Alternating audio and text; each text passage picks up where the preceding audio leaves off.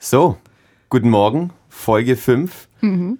unserer Reihe Kesselgebruddel. Ja, mittlerweile sind wir schon weit fortgeschritten. Absolut. Schön, dass du wieder da bist, Alisa.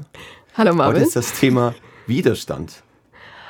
Wenn du an Widerstand denkst und Stuttgart, hm. was fällt dir im Moment ein? Boah, im Moment.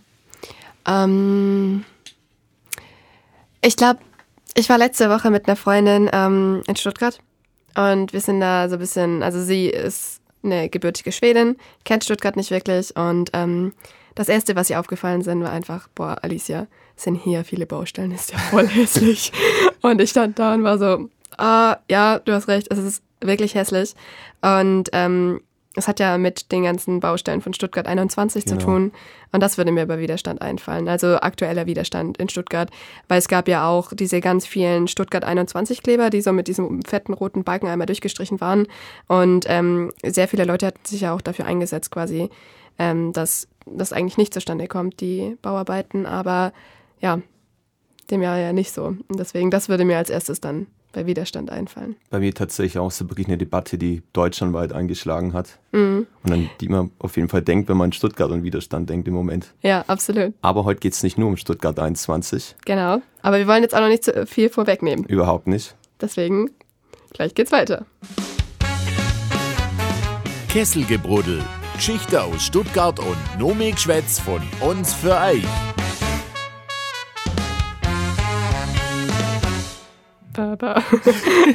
Ich habe langsam einen Ohrwurm von diesem Jingle.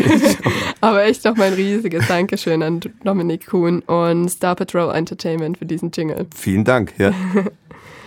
so. Eva und Isabel, ihr seid heute hier. Ja, hallo. Hallo, Herzlich guten Morgen. Guten Morgen. Wie schon gesagt, es geht um Widerstand, aber nicht um Stuttgart 21, sondern... Nur, ja. Wir gehen ein bisschen weiter erstmal in die Zeit zurück, oder? Es geht um Widerstand damals von einem ganz besonderen Menschen, von Eugen Bolz. Genau, der hier auch in der Nähe verortet war, in Rottenburg, mhm. war Staatspräsident und ja, das Ganze geht jetzt 75 Jahre zurück in die NS-Zeit ah. und okay. sind gespannt. Ihr habt uns ja auch eine Geschichte mitgebracht. Genau. Ähm, dann würde ich mal sagen, wir hören da gerade mal rein. Sicher. Es äh, führte ihn zum Volksgerichtshof und zur Hinrichtungsstätte, weil er sich mutig und verantwortungsbewusst bereit erklärt hatte, nach dem Umsturz einer Reichsregierung beizutreten. Denen war ja auch klar, dass die Chance des Gelingens gering war. Und sie haben es trotzdem gemacht. Das ist äh, kein Vogelschiss in der Gesamtgeschichte, das ist, glaube ich, mal Fakt. Möge unser Erfolg sein Opfer niemals vergessen.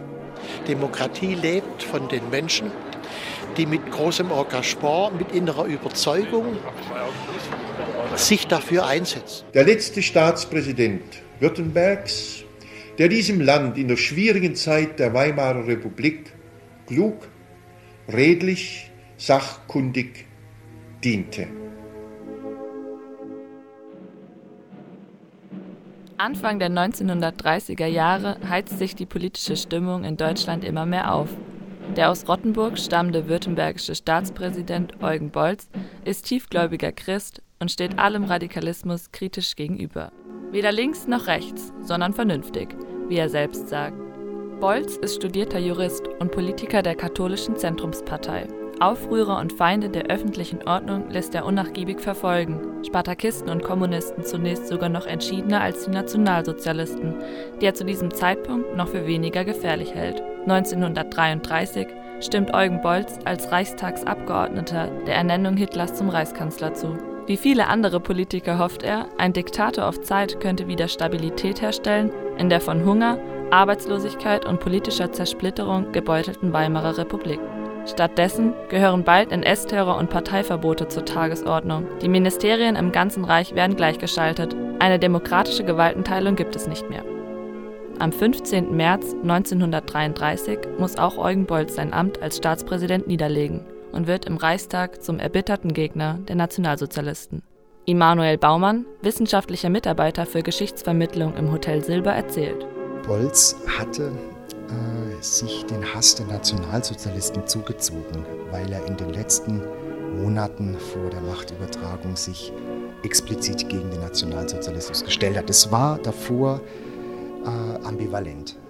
Am Abend des 18. Juni 1933 erhält Eugen Bolls Frau Maria einen Anruf. Für ihren Mann liege eine polizeiliche Anordnung vor, sich am nächsten Morgen im Polizeipräsidium Stuttgart im ehemaligen Hotel Silber in der Dorotheenstraße einzufinden. Am nächsten Morgen macht sich Eugen Bolz nach der Messe alleine auf den Weg. Das war ein inszenierter Aufstand, äh, weil diese Menschenmassen im Grunde herbeigerufen worden sind. Und zum anderen, weil ähm, man äh, diese Schutzhaft propagiert hat. Man hat behauptet, man müsse den Bolz schützen vor dem Volkszorn. Die Gestapo schreitet ein und kutschiert Bolz unter dem Vorwand, er sei in akuter Lebensgefahr, in einem offenen Wagen auf den Hohen Asberg. Die Fahrt in die sogenannte Schutzhaft gerät zu einer regelrechten Schandfahrt. Also er ist da mit Pferdemist beworfen worden und so weiter. Das war, äh, entsprach ja nicht der Wahrheit. Nach drei Wochen kommt Bolz frei. Er zieht sich zurück, betet viel und schreibt ein christliches Manifest über das Verhältnis von Kirche und Staat. Darin kommt er zu dem Schluss, dass alle Menschen ein göttliches Recht zum Widerstand haben. Die Kuratorin der Ausstellung zum Thema Widerstand im Haus der Geschichte Baden-Württemberg, Cornelia Hecht-Zeiler, erzählt. Er hatte aber dann ab äh, 42 auf jeden Fall mit dem ehemaligen Bürgermeister Karl Gördeler die sich offenbar aus Tübingen schon kannten. Beide waren Juristen, ähm, Kontakt und Gördeler gehört ja sozusagen zum Zentrum eines äh, zivilen Widerstandskreises, der sich umfassende Gedanken darüber gemacht hat, wie kann Deutschland ausschauen nach dem Sturz des NS-Regimes. Teil dieser Gruppe war auch Klaus von Stauffenberg. Soweit ich das sehe, war er aber eigentlich gegen eine gewaltsame, ein Attentat auf Hitler, sondern hat eigentlich sowas bevorzugt wie eine Verhaftung. Da war Eugen Bolz nicht eindeutig auf irgendeiner Seite. Es war, war da war er, glaube ich, gespalten. Und trotzdem beteiligte sich Eugen Bolz am sogenannten Stauffenberg-Attentat. Falls es gelingt, Hitler zu beseitigen, soll Bolz einen Ministerposten in der neuen Regierung bekommen. Doch der Umsturzversuch am 20. Juli 1944 scheitert. Eugen Bolz wird als Mittäter verhaftet. Ein halbes Jahr später tritt er vor Roland Freisler, den berüchtigten Präsidenten des Volksgerichtshofs. Ohne zu zögern spricht dieser das Todesurteil aus und lässt Eugen Bolz am 2. Januar 1945 in Berlin-Plötzensee ermorden. Sie werden mit dem Tode bestraft. Ihr Vermögen verfällt dem Reich. Wow. Also ich bin erstmal geblättert von dieser Geschichte, was dem widerfahren ist. Ja. Ähm, ich, ich hatte gerade so ein bisschen Gänsehaut, als diese Schluss und dann die Worte, die Verurteilung und er wird quasi dann ja, zum Tode verurteilt. Wie ging es dir denn, Marvin? Es ist unglaublich, wenn man auch denkt, am Ende wurde ein inszenierter Mob noch kreiert, Ja. Mhm. um ihn praktisch außen äh, politisch zu beseitigen, sozusagen. Also, also, was mich jetzt dabei interessieren würde, wie seid ihr da drauf gekommen, auf diese doch sehr besondere Geschichte? Und also, wo wart ihr da genau? Weil da waren ja auch immer wieder so verschiedene Aufnahmen zu hören und quasi Interviewpartner. Ähm, genau, wie habt ihr denn das alles recherchiert? Ja, uns hat es äh, sowohl nach Stuttgart auch, als auch nach Rottenburg äh, gezogen, Mhm. um ähm, in der Geschichte rumzuwühlen und äh, mit Leuten zu sprechen, die sich da besser auskennen als wir. Und äh, ja, in Stuttgart hatten wir das Glück, mit einer Kuratorin zu sprechen vom Haus Mhm. der Geschichte, äh, die Cornelia Hecht-Seiler, wie wir im, ähm, eben auch gehört haben. Und die konnte uns extrem viel auch über das Thema Widerstand erzählen und uns auch wirklich durch, durch die Räumlichkeiten führen ähm, Ja. und auch eins, einzelne Exponate nochmal zeigen, äh, die da zum Widerstand ausgestellt werden. Genau. Und dann quasi so über die Straße, fünf Minuten äh, Fußweg vom Haus der Geschichte, sind wir dann auch noch mit der Kuratorin und einem weiteren ähm, Museumspädagogen zum alten Hotel Silber gelaufen. Genau, das ist ja eigentlich so das Besondere, was Wolz auch mit Stuttgart verbindet, dass eben dieses Ja. Hotel Silber dort ist. Und das gibt es auch heute noch. Und es Okay. war damals schon kein Hotel mehr, sondern eben Was Sitz war's der dann? Gestapo. Ah, okay. Und ähm, dieses Gebäude wurde eben erhalten, das haben die super schön auch restauriert und ähm, arbeiten dort eben die Geschichte des NS-Regimes vor allem auch in Stuttgart auf und vor allem auch die Geschichte der Gestapo in diesem ganzen Okay. Bereich. Und da hängt auch draußen an diesem Hotel eine große Tafel ähm, mit dem Bild. Also man kann da wirklich sehen, wie Eugen Bolzer abtransportiert wird und wie eben dieser inszenierte Aufstand aussah. Also Ja. es ist ganz cool, dass man wirklich so durch Stuttgart gehen kann und diese Stationen eben echt besuchen kann. Das ist immer dann so schwierig zu realisieren, wenn man genau an der Stelle steht und Ja. dieses Bild sieht und Ja. sich dann versucht vorzustellen, dass es genau da Ähm, äh, passiert ist, wo man Ich gerade glaube, steht. ich weiß, was du meinst, weil manchmal sieht man ja so ein Bild und denkt sich so, ja, okay, man, man einem ist bewusst, dass es passiert, aber der Bezug fehlt dann Ja, irgendwie. also ich finde es ja, ziemlich genau. cool, dass sie das dann auch so noch am Leben erhalten Ja. in diesem Hotel. Dass man eben auch wirklich denkt, jeder, der dran vorbeiläuft, sieht eben dieses Schild und Es dieses ist Bild, präsent man bleibt einfach noch, stehen. ja. Ja. es war total gut. Auch die ähm, Kuratorin, die Eva gerade schon angesprochen hat, die Cornelia Hechtzeiler, das war eben irgendwie wirklich ein super glücklicher Zufall, dass sie uns dann auch nochmal rumgeführt hat. Mm, Da gibt es auch super viele ähm, Exponate von Bolz oder über Ja. Eugen Bolz. Also es gibt zum Beispiel diese was sagt man da, Todesurkunde oder also da steht dann drauf, wann er, also die Verurteilung Ah, okay, praktisch. die dokumentiert ist Genau. bevor oder nachdem dann? Nachdem oder? er ah, dann okay. eben genau. ermordet wurde, da steht Ja. dann auch ähm, so der Todesgrund, was ja eigentlich Okay. auch ein bisschen Was ist Fake-Grund eigentlich absurd so war. ist. Ja, Ja, ich da- dachte mir auch beim Zuhören, genau, ich war es so, ist ja nicht, es ist ja, so unlogisch eigentlich. genau, das war ein bisschen. Was aber wurde es da genannt? toll. Ja, eben die Todesursache von der Enthauptung, Enthauptung. genau. Ähm, ist halt in so einem kleinen Glaskasten ähm, die Urkunde ausgestellt. Ja. Und, Ja, es ist Ja. super verrückt. ja, und dann hat es uns halt eben auch noch, weil jetzt äh, im Januar der Todestag von Eugen Bolz sich dann auch gejährt hat zum Mhm. 75. Mal ähm, nach Rottenburg. Äh, sind wir dann Also ihr habt ja gefahren. echt eine ganz schöne lange Ja. Reise und großen Aufwand auf euch genommen Ja. für diesen Zuspieler. Also Ja, also wir waren da auf der Messe, die extra für ihn da Mhm. ähm, gegeben wurde, in der Sand. Oh, wow. ja, das macht In der ehemaligen Stiftskirche Rottenburg. genau. Ich bin mir Okay. gerade auch nicht St. Moritz. St. es Moritz, genau. In der Ah, in okay. St. Moritz-Kirche, ehemalige Stiftskirche Rottenburgs. Waren wir da in der Eugen Bolz Erinnerungsfeste. Das war schon auch Ja. äh, äh, spannend äh, und neu.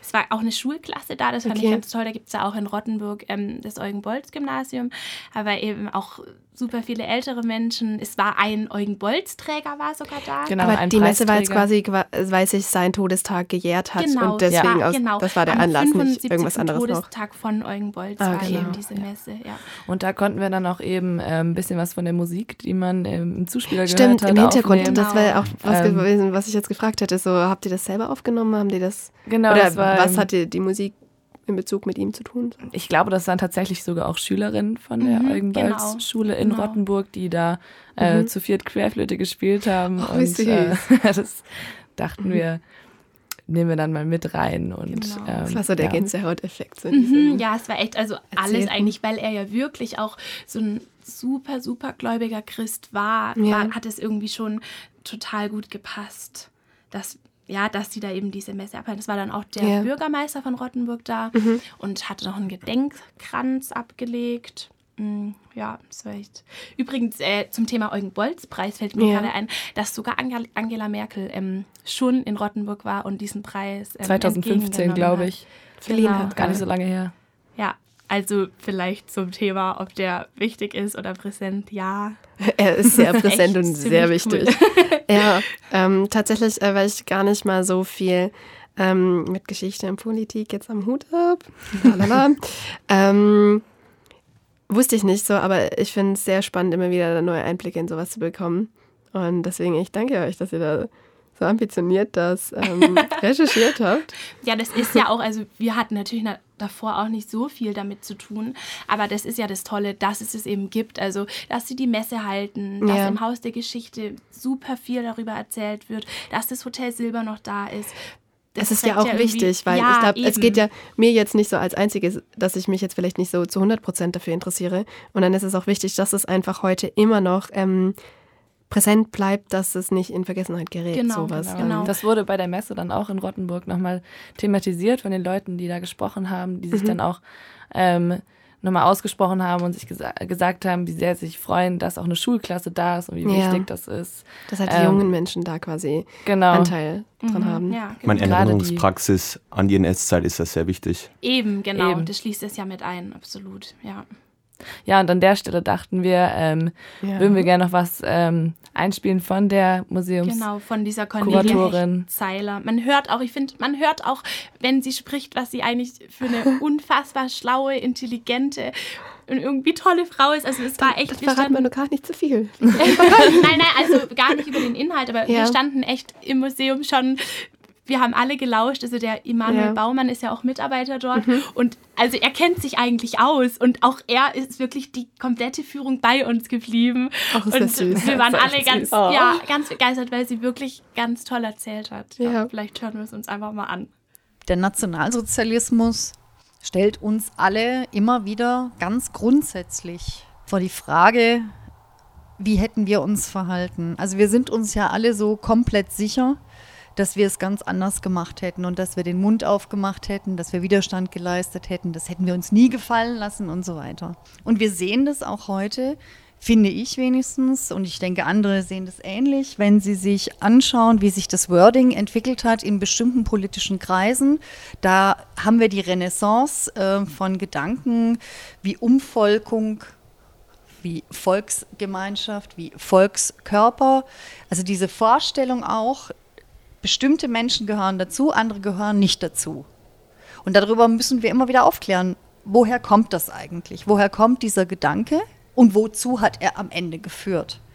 Und wir haben uns, glaube ich, nach 1945 alle darauf verständigt, dass wir genau sowas nicht möchten, ne, sondern dass wir eine plurale Gesellschaft haben, in der zunächst mal alle Menschen gleich sind die Menschenwürde auch unantastbar ist. Das ist eine Lehre eben aus dieser Zeit. Und deswegen ist es immer wieder ganz entscheidend und wichtig, dass wir daran erinnern, ja, wie schnell man auch in bestimmte Dinge reingerät.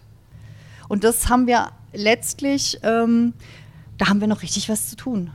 Und da müssen wir, glaube ich, auch dranbleiben und sagen, wir müssen daran erinnern. Ja? Also wir haben da, glaube ich, noch viel zu tun. Aber wir haben vor allem, denke ich, auch Aufklärungsarbeit zu leisten, wenn wir sagen, das ist ein Vogelschiss in der Gesamtgeschichte. Das ist äh, kein Vogelschiss in der Gesamtgeschichte. Das ist, glaube ich, mal Fakt. Da sind wir äh, uns auch einig. Und äh, wir brauchen auch keine geschichtspolitische Wende um 180 Grad, sondern wir müssen genau da weiter marschieren, wo wir jetzt sind. Und wir müssen eher die Erinnerung noch intensivieren. Es gibt auch Gruppen, da hat es lang gedauert, bis wir an sie erinnert haben. Und da bin ich einfach ganz klar in der Hinsicht. Wenn wir heute an Widerstand denken, dann denke ich zum Beispiel an Fridays for Future. Das ist eine andere Thematik, aber doch ein auf jeden Fall internationales Phänomen. Ja, da hast du schon recht. Ähm, Gerade wenn man es jetzt aber dann auch mit ähm, dem Stauffenberg-Attentat vergleicht, wo Ja. sich Eugen Bolz mitbeteiligt hat, ist das ja Mhm. dann doch eher eine softere Form von Widerstand. Aber würde ich auf jeden Ja. Fall auch zu Widerstand dazu Ja, auf zählen und jeden auf jeden Fall. Fall eine viel globalere, ähm, globaleres Ausmaß davon. würde ich fast sagen, ist gerade so der aktuellste und stärkste Widerstand, den Mhm. wir Ja. live miterleben können. Was ich da ganz witzig fand, zum Beispiel auch früher haben sie erstmal gesagt, so ist ja, ist ein Vogelschiss der Geschichte und Ja. haben sie gar nicht ernst genommen. So ist es ja auch mit Fridays for Future. Am Anfang haben, Genau. wurden die ja alle erst belächelt, so voll der Vergleich zu diesem Vogelschiss, was es ja eigentlich gar nicht ist. Es hat ja ein Riesenausmaß. Ja, und trotzdem äh, sollte man es einfach viel ernster nehmen und sich viel mehr damit beschäftigen noch. Ja. Ja. Was wir jetzt auch gerade zu dem 75. Äh, Jahrestag von der Befreiung äh, aus Auschwitz ähm, gefunden haben, das fanden wir auch total interessant. Ich meine, Fridays for Future kriegt jeder mit, aber so die Ja. kleineren Gruppierungen, die sich dann finden, das äh, bleibt ja dann oft irgendwie am Rande. Und äh, da sind wir auf die Omas gegen rechts gestoßen. Die übrigens auch bei Fridays for Futures mitlaufen tatsächlich. Genau. Ja, bei. Fridays for Future waren sie dabei und auch eben, äh, als es um die Seenotrettung Ja. ähm, auf dem Mittelmeer ging. Ähm, aber auch eben gegen rechts. Das ist so ihr Hauptding, ne? Also eigentlich Ja. sind sie schon so Deswegen gegen haben sie Omas gegen rechts. Also Ja. das ist schon so ihre Hauptstory. Die laufen dann auch rum und ähm, putzen diese ganzen ähm, Stolpersteine Ja. in der Stadt Ja, oh, und demonstrieren. Da, da sieht man einfach, es geht jedem was an. Egal ja, ob jung, Ja, no, ja, erwachsen, älter. Ja. Es ist einfach Ja. für alle in jeden gewissen. Verantwortung. Ja, was Ja. ich so toll finde, ähm, ich habe da auch so ein Interview über die gesehen. Ich fand so toll, wie sie eben sagen, dass sie so für die nächste Generation kämpfen, weil wir, also also ich bin Mitte 20 und klar, ich interessiere mich auch für Fridays for Future, aber Ja. was machen wir? Also wir kämpfen so für unsere Generation auch. Also wir wünschen Ja. uns ja wir haben noch so viel vor uns und dafür wünschen wir uns, dass es besser wird. Aber die stellen sich einfach auf die Straße und sagen, wir kämpfen für die Generation, die nach uns kommt. Also wie Ja. selbstlos sind diese Frauen, dass sie ja, Mhm. Es ist, das ich meine. einfach nur ziemlich, toll. Ja, einfach ein- knuffig. Eine von ihnen hat dann auch im Interview gesagt, sie wollen einfach nicht, dass später mal die Enkel Genau. zu ihnen kommen und sagen, warum habt ihr nichts gemacht? ja. Vor allem, und das fand ich auch irgendwie so süß, äh, das hat eine andere von den Seniorinnen gesagt, ähm, die von den Omas gegen rechts interviewt wurden. Ähm, klar, sie sind älter und sie haben eine Meinung und sie wollen dafür einstehen, aber sie haben halt auch eben Zeit. Ja, und dann musste ich so lächeln. Man muss Warum die Zeit nicht nutzen? biologische Oma sein. Ne? Man, das, es, es zählt die Lebenserfahrung, Ja, die genau. eine gesagt. Also man muss keine Enkelkinder haben. Ja. Genau. Nee, Was aber äh, ja. Also was ich aber auch so cool finde, es ist halt heute auch möglich, dass ähm, man, also jeder quasi frei seine Meinung sagen kann. Damals zum Beispiel jetzt, um kurz nochmal diesen Vergleich zu Eugen Wolz zu haben, er hat quasi anders gedacht, was gesagt und wurde Genau. sofort dafür bestraft. Also da wurde man ja sofort in seine Schranken zurückgewiesen. Und deswegen finde ich es halt so cool, dass wirklich die breite Masse für jeder für seine Meinung so ja. aufsteht und sagt. Und wir können es heute. Also früher, wie unglaublich mutig waren die Menschen da, in den Widerstand zu treten. Weil damals, ich meine, wenn es schlecht lief, dann würden sie erschossen oder es Ja. gab irgendwie andere Möglichkeiten, um sie zu beseitigen. Und wir haben ja die Chance, auf die Straße zu gehen, weil wir dürfen das ja heute. Ja. Ja. Was mir gerade noch einfällt zum Thema ältere Generation, Mhm. ist, es war ja jetzt eben im Januar auch erst der 75.